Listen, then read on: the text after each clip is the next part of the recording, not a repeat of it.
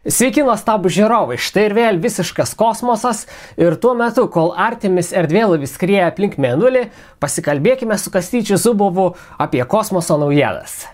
Sveiki. Pirmoji naujiena yra iš ten, kur po kokio dešimtmečio ar penkiolikos metų netgi skris žmonės. Tai yra iš Marso apylinkio, o dar tiksliau iš Marso palidovo Fobo. Marsas apskritai turi du palidovus - Fobą ir Deimą. Jie abu yra mažyčiai - keliolikos kilometrų skersmens akmenukai. Ir jų, jų orbita aplink Marsą yra gerokai artimesnė negu, tarkim, Menulio aplink Žemę. Fobas jau daug metų, na, tiksliau apie pusšimtį metų nuo tada, kai pro šalį praskrido Viking zonda ir padarė nuotraukų, domina mokslininkus tuo, kad tose nuotraukose pastebėti lygiai gretus pailgi grioviai. Tie grioviai atrodo maždaug kaip vagos išbrėžtas smėlė. Na, jeigu įsivaizduojam, kad paplūdimy, kur e, smėlis gana sausas, kokiu pagaliuku perbrauktume, tai liktų tokia vaga, tai vat fobo paviršiai yra panašių vagų, tik tai jos yra gilesnės e, santykinai negu tai, kas, ką vat, matytume Žemės paplūdimyje. Ir ne, ne, tokios, ne tokios mažytės, jos yra um, šimtų metrų uh, ske, mm, apie 100 metrų uh, pločio ir uh, daug kilometrų ilgio. O gylis maždaug koksai? Mm, mažesnis negu plotis, šiek tiek, tai yra, na, bet vis tiek apie keliasdešimt metrų kalbam. Um, taigi, um, iš kur šitos vagos atsiranda, kol kas nėra aišku, bet vat, dabar mokslininkai remdamėsi skaitmeniniais modeliais ir netgi laboratoriniais eksperimentais šiek tiek pateikia galimą, galimą paaiškinimą. Apskritai jau seniai mokslininkai galvoja, kad šitos vagos yra susijusios su Marso gravitacija. Nes, kaip minėjau, Fobas skrieja gerokai arčiau Marso negu Mėnulis prie Žemės. Fobas virš Marso paviršiaus yra tik 6000 km aukštyje ir po truputį artėja prie planetos. Marso gravitacija nuolatos tampo ir gniuždo palidovą ir na, galvojama, kad galbūt šitas tampimas ir gniuždimas tiesiog uh, įskėlė akmenis ir suformavo tokius griovius, suformavo įtrukimus, kurie davė pradžią šitiems grioviams. Iš principo kaip ir taip galėtų būti, tačiau pagrindinis, pagrindinis klausimas yra, pagrindinė problema su šia hipoteze yra tokia, kad bent jau kiek galim spręsti iš turimų stebėjimų, tai FOBO paviršiaus paviršių dengianti medžiaga turi maždaug tokią konsistenciją kaip drėgnas smėlis. Na, netgi nedrėgnas, o toks apysausis smėlis. Ir tokioje minkštoje medžiagoje vagos negalėtų formuotis dėl tokio nuolatinio tampimo, nes, na, jeigu smėl, na, iš smėlio sauso gniužtės nepadarysi, bet e, jeigu paimtumėm, tarkim, į dubenį kokį pripiltumėm sauso smėlio ir pabandytumėm jį visai purtyti tą dubenį, na tai smėlis savo paslankiai judėtų ir neatsirastų jokių grevių. Tai kažkas panašaus turėtų vykti ir fobe. Klausimas, kaip tos vagos gali atsirasti ir ar Marso gravitacija gali ką nors tenai sukelti. Um, Bet vat, naujo tyrimo autoriai teigia, kad viską čia galima paaiškinti uh, tokiu šiek tiek patobulinus, papildžius fobo struktūros uh, modelį. Uh, tai yra, mes, uh, jeigu laikysim, kad fobas ne visas sudarytas iš tokios minkštos paslankios medžiagos, o tik tai viršutiniai uh, keliasdešimt metrų yra iš daug maž biraus smėlio, o giliau yra truputį tvirtesnė medžiaga, bent jau uh, tokios konsistencijos kaip šlapias smėlis, Tai, tai tada viską paaiškinti galima ir Marso gravitacija tikrai gali sukelti tokius griuvus. Esmė čia tokia gaunasi, kad nuolatinis tas tampimas ir gniuždymas suskaldo ir atveria, atveria įtrukimus toje gilesnėje, tvirtesnėje medžiagoje. Ir tie, tie griuviai tokie siauri uh, ir gilus kanjonai um, atsiranda ir tada paviršinė medžiaga į juos subyra. Ir va šitai būtent atsiranda tie grioviai, kuriuos matome, kurie yra uh, vis tiek gana paplokšti ir gana platus. Um, tyrėjai va šitą, uh, šitą nustatė būtent uh, modeliuodami, kaip, kaip toks dviejų, tokia dviejų sluoksnių medžiaga galėtų uh, reaguoti, jeigu ji yra um, įvairiai tampoma. Ir um, mm, tas, tas įvairus tampimas tai buvo skaičiuotas uh, pritaikant tai, ką žinome apie, apie fobą ir apie tai, kaip Marso gravitacija jį tampa ir gniuždo skirtingose jo vietose. Kadangi fobo forma yra netaisyklinga, jis nėra apvalus uh, parutulys, o toks daugmaž bulvės formos um, objektas, tai um, Tai dėl to skirtingose vietose tas tampimas ir gniuždymas šiek tiek skirtingas. Ir e, taip, taip atrodo, kad būtent uh, tie grioviai pagal šitą modelį formuojasi tose vietose, kurie yra stebimi, nes ne visame fobe yra stebimi šitie grioviai, bet tose vietose, kurie stebimi, va šitas, e, šitas modelis kaip ir gali viską paaiškinti.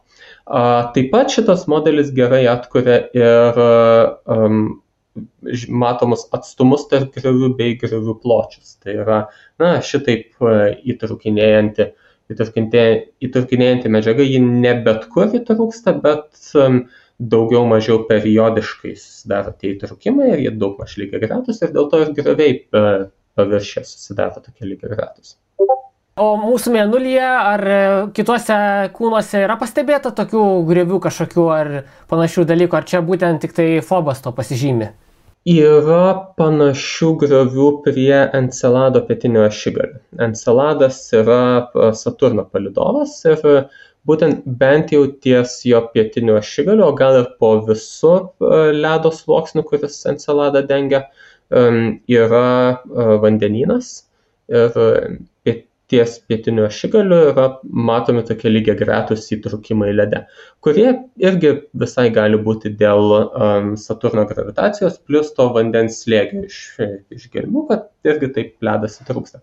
Bet ledas yra na, daug kietesnis negu birus smėlis, tai tenai kaip ir aišku, kad tokie įtrūkimai gali atsirasti dėl, uh, dėl potvininių jėgų.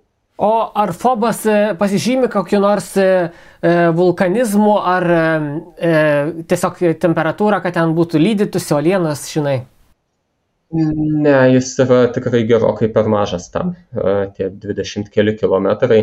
Ir na, taip didelis daiktas, taip žiūrint būtiškai, na, bet įsivaizduokim, kad tai yra labiau kaip, na, jeigu ant žemės, pavyzdžiui, padėtumėm, nu, tai būtų tiesiog labai labai aukštas kalnas. Uh, jis galėtų tapti, vat, uh, žinai, landšafto dalimi. Um, tai, tai tikrai nėra toks kūnas, kuriame galėtų koks nors vulkanizmas vykti ar kas nors tokio. O dėl to e, gniuždymo ir tampimo, ar e, vis tiek jame kažkokia temperatūra išsiskiria, ar jo vidus būtų šiltas, jeigu išgręžtume kokį grešinį? Um, turbūt kažkiek įšilęs, bet negaliu pasakyti kiek, nes, na, vis tiek ta temperatūra yra kartu ir ta šiluma atiduodama į kosmosą išspinduliuojama. Kaitinimo, na, truputis gal yra, tikrai nemanau, kad tiek, kad kas nors tenai galėtų lydytis. Um, iš kitos pusės tas tampimas ir gniuždymas po truputį e, fobą vis suardys į gabalus, nes, kaip minėjau, jis po truputį artėja prie Marso ir po, uh, skaičiama, kad po keliasdešimties milijonų metų jis priartės uh, tiek arti, kad Marso gravitacija jau išardys jį į gabalus ir tada kuriam laikui Marsas turės žiedą nes iš to fobo dalelių pažiūrus susidarys, e, susidarys žiedas, kuris e, laikui bėgant irgi išsisklaidys. Jo tie gabalai tiesiog kris po to e, kaip meteoritai ant Marso paviršius, taip galim įsivaizduoti.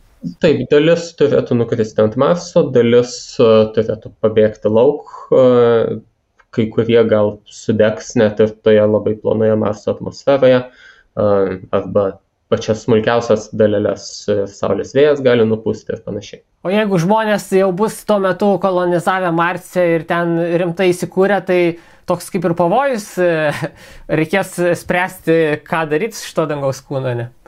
Na, taip, bet daugiau šansų, kad žmonių jau seniai nebus, nes, kaip minėjau, čia kalbam apie keliasdešimties milijonų metų ateitį. Tai kas bus po tiek laiko, na, prognozuoti realiai įmanoma va tik tai tokius kosminius reiškinius, o ne tai, kaip, tarkim, žmonija vystysis ir ar kas nors iš tos žmonijos bus likę. E, ar tu turi tokią e, viziją žmonijos, kad mes neišgyvensim dešimties milijonų metų ar kažko tokio? Um, geologiškai evoliuciškai žiūrint, uh, vidutinė gyvūnų rūšis e, gyvuoja apie milijoną metų, per tiek laiko tiesiog pasikeičia į ką nors visai kito. Tai, na, jeigu, jeigu svarstytume tokiais masteliais, na, tai žmonija per keliasdešimt milijonų metų tikrai bus išnykusi. Iš kitos pusės, aišku, galbūt mes sugebėsim kaip nors visiškai pažaboti tą evoliuciją, patys save kaip nors keisti, modifikuoti ir taip toliau. Bet tai manau, kad jeigu žmonija nebus išnykusi, tai bus tiek evoliucionavusi ir įgavusi tokių galių tiesiog kaip civilizacija, kad toks, toks dalykas kaip kažkokio čia na keliasdešimties kilometrų akmenuko bėrėjimas bus visiškai nereikšmingas įvykis ar labai lengvai pataisomas ir sutvarkomas. O, o ką manai, e, jeigu FOBE būtų įrengta e, astronautų bazė? Ar kažkoksai e, toksai oro uostas, ne oro uostas, kosmodromas, sakykime, mhm. kažkas tokio? Taip, čia, čia yra viena iš idėjų svarstama apie tai, kaip, kaip astronautams keliauti į Marsą, kad galbūt patogiau būtų uh, įsirengti tokią stotį uh, FOBE, nuo kurios link Marso jau gal kartais astronautai keliautų, bet labiau uh, ji būtų tinkama uh, kaip valdymo centras visokiems robotams, kurie ant Marso paviršiaus, bet valdomi nuotoliniu būdu judėtų. Nes, na, 6000 km atstumu esant nuo Marso galima dar visai neblogai realių laikų valdyti um, robotuką.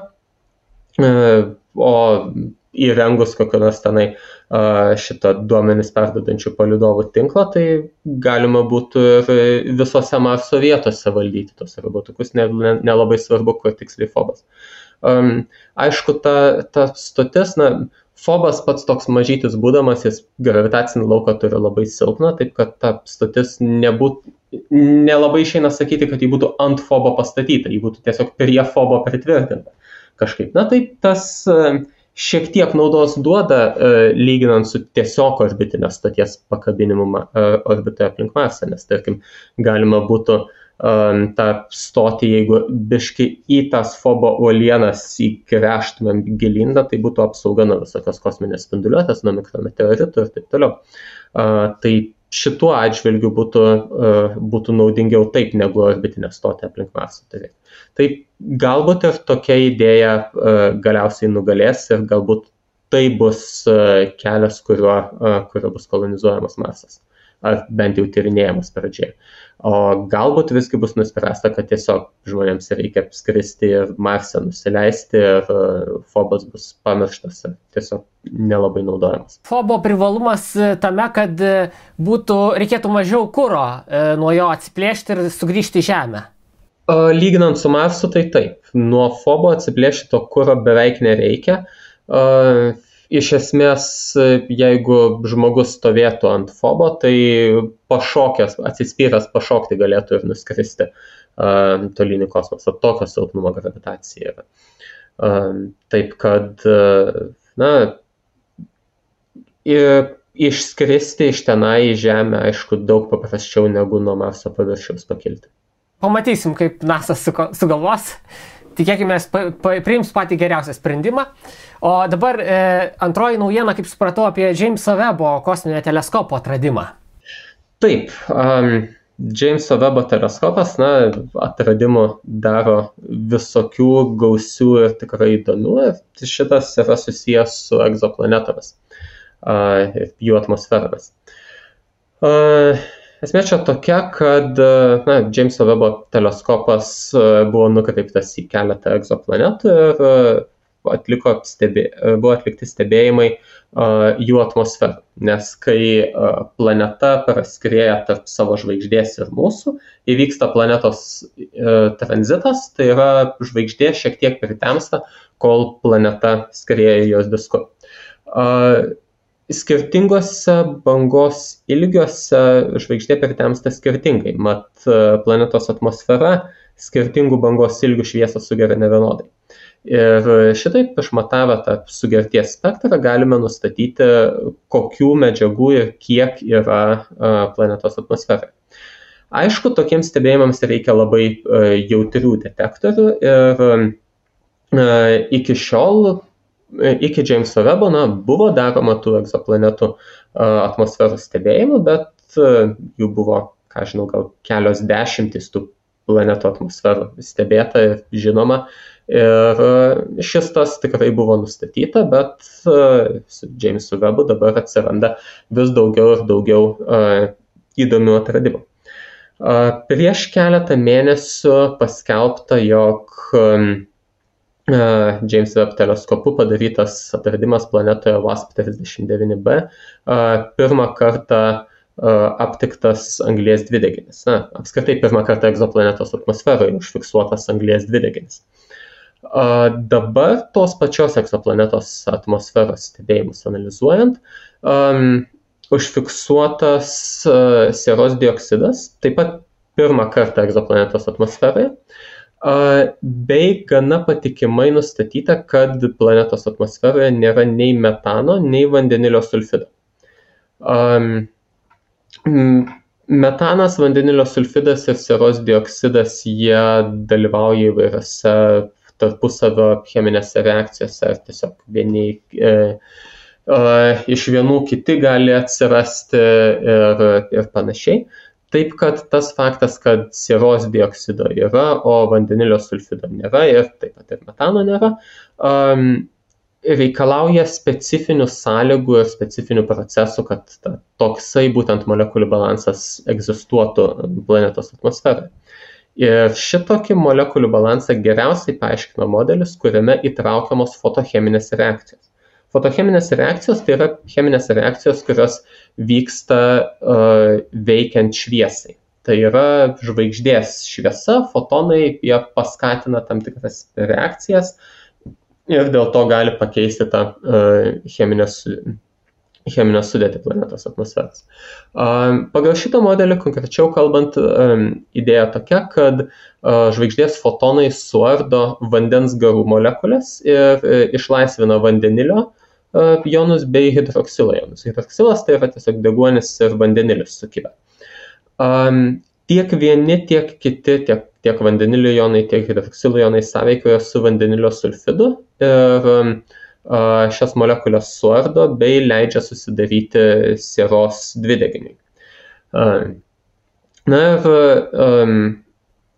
taip pat vandenilio atomai atsipalaidavę nuo vandens garų, jie suardo metaną ir kartu hidroksilo jonai esantis leidžia formuotis anglės dvideginiui.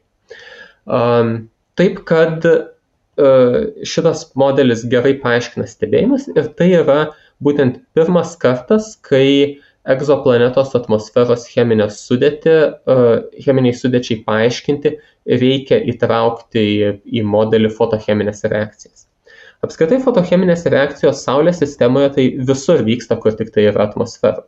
Um, Žemėje fotocheminės reakcijos yra reikalingos ozono formavimuisi, Veneroje irgi, irgi vyksta, netgi Saturno palidovė Titane organiniai junginiai vadinami tolinais formuojasi dėl fotocheminių reakcijų, nors ten Saulės e, spinduliuotė gerokai silpnesnė negu Žemėje, bet e, tos reakcijos vis tiek, vis tiek vyksta.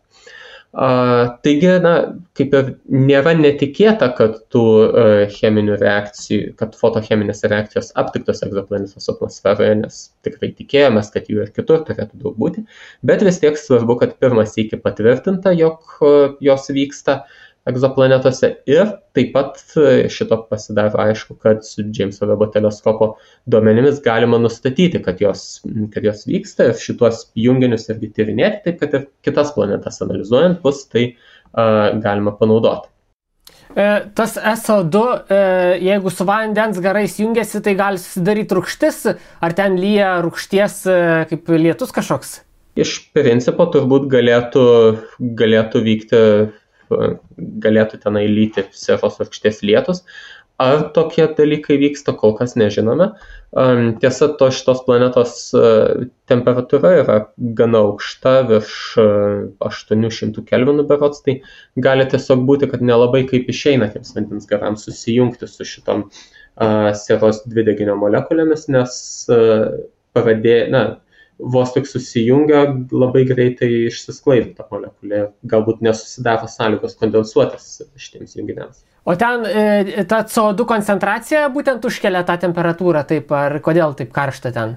Um, ne, planeta yra labai arti savo žvaigždės. Ji berots per uh, mažiau nei dvi paras uh, apsuka ratą aplink, uh, aplink žvaigždę, taip kad um, Arčiau nei Merkurijus. Taip, gerokai arčiau savo žvaigždės negu Merkurijus prie Saulės ir dėl to ta labai stipri žvaigždės spinduliuotė įkaitina planetą, išpučia jos atmosferą, tas, tas daro ją e, palankę atmosferų uh, tyrimams, nes tokias planetas su išsipūtusiamis atmosferomis yra lengviau tyrinėti, kadangi daugiau tos atmosferos yra ir lengviau ją aptikti. Ar pakanka tos raiškos e, ir Jameso Webo e, tų instrumentų jautrumo, kad e, tiksliai pasakyti, kad nėra metano, nes galbūt jo yra ten, pavyzdžiui, vienas procentas ar kiek ir mes nedetektuojam? Um, visada tokiais atvejais būna nurodoma tiesiog viršutinė riba, kad yra, jeigu metano būtų daugiau negu kažkiek, mes jau būtume aptikę, bet neaptikom, vadinasi, vadinasi, jo yra tikrai mažiau. Nepasakysiu dabar, kokia tiksliai ta, ta viršutinė riba šiuo atveju nustatyta, bet, bet vis tiek idėja tokia ir tai reiškia, kad um, na, tai uh, tai, tai vis tiek leidžia panaudoti šitos rezultatus tam tikrame modelyje, nes, na, jeigu fotocheminių reakcijų nevyktų, tai tada turėtų metano būti daugiau, sprendžiant pagal tai, kokia yra seros dvideginio koncentracija. Tada jau metano būtų tiek, kad jį būtų galima aptikti. O ar yra kokių nors dujų, kurios e, signalizuotų apie potencialią gyvybę ar kažką tokio? Yra įvairių, tarkim, Žemėje yra įvairių um, cheminių junginių, kurios uh, kuria praktiškai vien gyvybę. Tarkim, uh, tas pats deguonis um, atmosferoje, uh, šitas uh, fosfinas, apie kurį prieš porą metų čia buvo daug kalbama, kai Veneroje jo aptikta. Na, fosfino yra nedaug Žemėje, bet, uh, bet jis gyvybinių procesų kūriamas. Uh, metanas Žemėje kuriamas gyvybės, taip kad tų, tų molekulių, kurios veiktų kaip vadinami biopėtsakai, tikrai egzistuoja.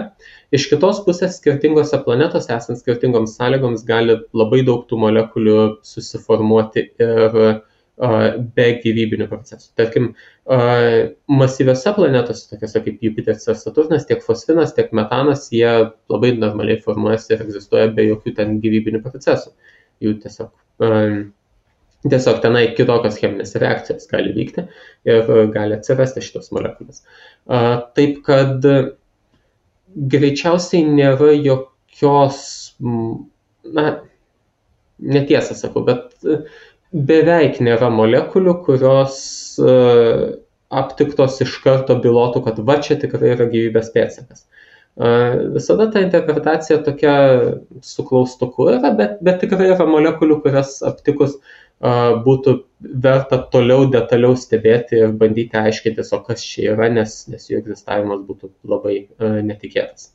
pati šita egzoplaneta, kurios atmosfera dabar tyrinėjama, jeigu e, mes tokią egzoplanetą turėtume savo Saulės sistemoje, ar ji būtų įdomi būtent ar tai gyvybės klausimais tyrinėjant, ar kažkokiais kitais, ar tai yra tiesiog e, e nieko ypatinga, nieko įdomi planeta? Gyvybės klausimais greičiausiai ne, kadangi, kaip sakiau, jos temperatūra daugiau nei 800 kelvinų, tai yra virš 500 Celsijaus laipsnių, taip kad bent jau mums suprantama gyvybė tenai niekaip negalėtų egzistuoti. Kaip tenai, mm, šiaip būtų įdomi, na, jeigu tokia egzistuotų Saulės sistemoje, tai būtų unikali tuo, kad mes Saulės sistemoje neturime karštos dujinės milžinės prie pat žvaigždės. Tai jeigu tokią turėtume, na, tai būtų, būtų įdomu ištirti, kuo jį, pavyzdžiui, skiriasi nuo Jupiterio ir Saturno, kaip ten iš ko jos atmosfera susideda ir taip toliau ir panašiai. Tai, tai to, tuo klausimu tai tikrai būtų labai įvairiai nagrinėjama. O ar jie yra būtent taip, kad e, e, yra dujos atmosfera ir po to po truputį pereina į kažkokį vandenyną e, skystą, ar kokį, kaip jos ta struktūra? Kas, kas iš tiesų yra jos gelmėse, mes pasakyti negalime, bet e, na tikėtina kad kažkas panašaus į į jupiterį tai yra tiesiog ten daugiausia vis tiek vandenilis ir helis yra sudė, atmosferos sudėtis ir tiesiog pereina į vis tankesnį ir tankesnį ten vandenilį ir helį, kurie galiausiai tampa tarsi tokiu vandenynu ar, ar kažko panašaus. Um, bet kaip, kaip ir iš tiesų sakau, pasakyti ne, kol kas neturime kaip. O dar įdomu, kaip tokia planeta galėjo susiformuoti. E, atrodytų, jeigu yra dujinė, galbūt prie to žvaigždės galėtų kažkaip ir tapti žvaigždės dalimi sutraukta. A, tokios planetos jos formuojasi gerokai toliau nuo žvaigždės negu dabar yra ir vėliau susiformavusios atmigruoja artyn prie žvaigždės. A, planetų migracija yra gana gerai suprantamas jau procesas Na, o iš kur žinome, kad jį formuojasi ne taip arti žvaigždės, tai tiesiog žinome, kad planetos formuojasi iš protoplanetinių diskų, tuos diskus daug kur stebime ir žinome, kad taip arti žvaigždės tiesiog nėra pakankamai disko medžiagos, kad tokia masyvi planeta galėtų susiformuoti. Vadinasi, jį turėjo formuotis kažkur toliau ir tada laikui bėgant numigruoti iki žvaigždės. Um, skaitmeniniai modeliai visokie rodo, kad ta migracija tikrai gali pasibaigti ir tuo, kad planeta įkrenta į žvaigždę. Ir uh, visai įmanoma, kad tarkim Saulės sistemoje panašiai nutiko, kad viena ir kelios planetos pirmykštės tiesiog įkrito į Saulę migruodamas. Um, bet būna atveju, kai, uh, kai planeta tiesiog artėja prie žvaigždės, artėja, artėja, priartėja kažkiek ir sustoja ir toliau nebemigruoja artyn. Taip nutinka dėl tiesiog kitų planetų, tarkim, išsidėstymo pokyčių ir tos pačios žvaigždės sukimosi gali būti dėl magnetinių laukų sąveikų ir taip toliau. E, įdomu įsivaizduoti, jeigu įvyksta susidūrimas ir e, kažkokie, kažkoks kitas kūnas trenkėsi ar kita planeta trenkėsi į tą dujinę, tai atrodytų praeina tas dujas, praskrenda keurai ir, žinai, nėra kontakto, bet realiai yra fizinis, ne poveikis. Planetų tarpusavio sąveikos e, labai retai būna tiesioginiai susidūrimai. Tai būna tiesiog gravitacinis poveikis, kad viena planeta sukasi savo orbitą, kita savo kitą orbitą sukasi ir jų tiesiog tarpusavio gravitacija verčia jas kaip nors į vieną ar kitą pusę judėti. Tiesa, pačioje planetinės sistemos gyvavimo pradžioje, kai planeta tik susiformuoja, tai aplink ją dar yra tas protoplanetinis diskas. Su tuo disku sąveika tikrai verčia planetą artėti prie žvaigždės, nes diskas sukelia tas pasipriešinimo jėgą, kuri uh, stabdo planetos judėjimą. E, kągi, tikėkime, e, iš Jameso Webo kosminio teleskopo mokslininkų sužinosim dar daugiau atradimų apie egzoplanetas ir galbūt nustebins mus. E, o dabar ačiū tau, Kastyti. Ačiū žiūrovai, kad žiūrite, palaikote mus, remkite Contribui platformoje. Taip pat visą laiką rekomenduoju skaityti Konstantą LT, kur Kastytis daug rašo įvairiausių naujienų ir sustiksim už dviejų savaičių. Ačiū, kad žiūrite. Iki.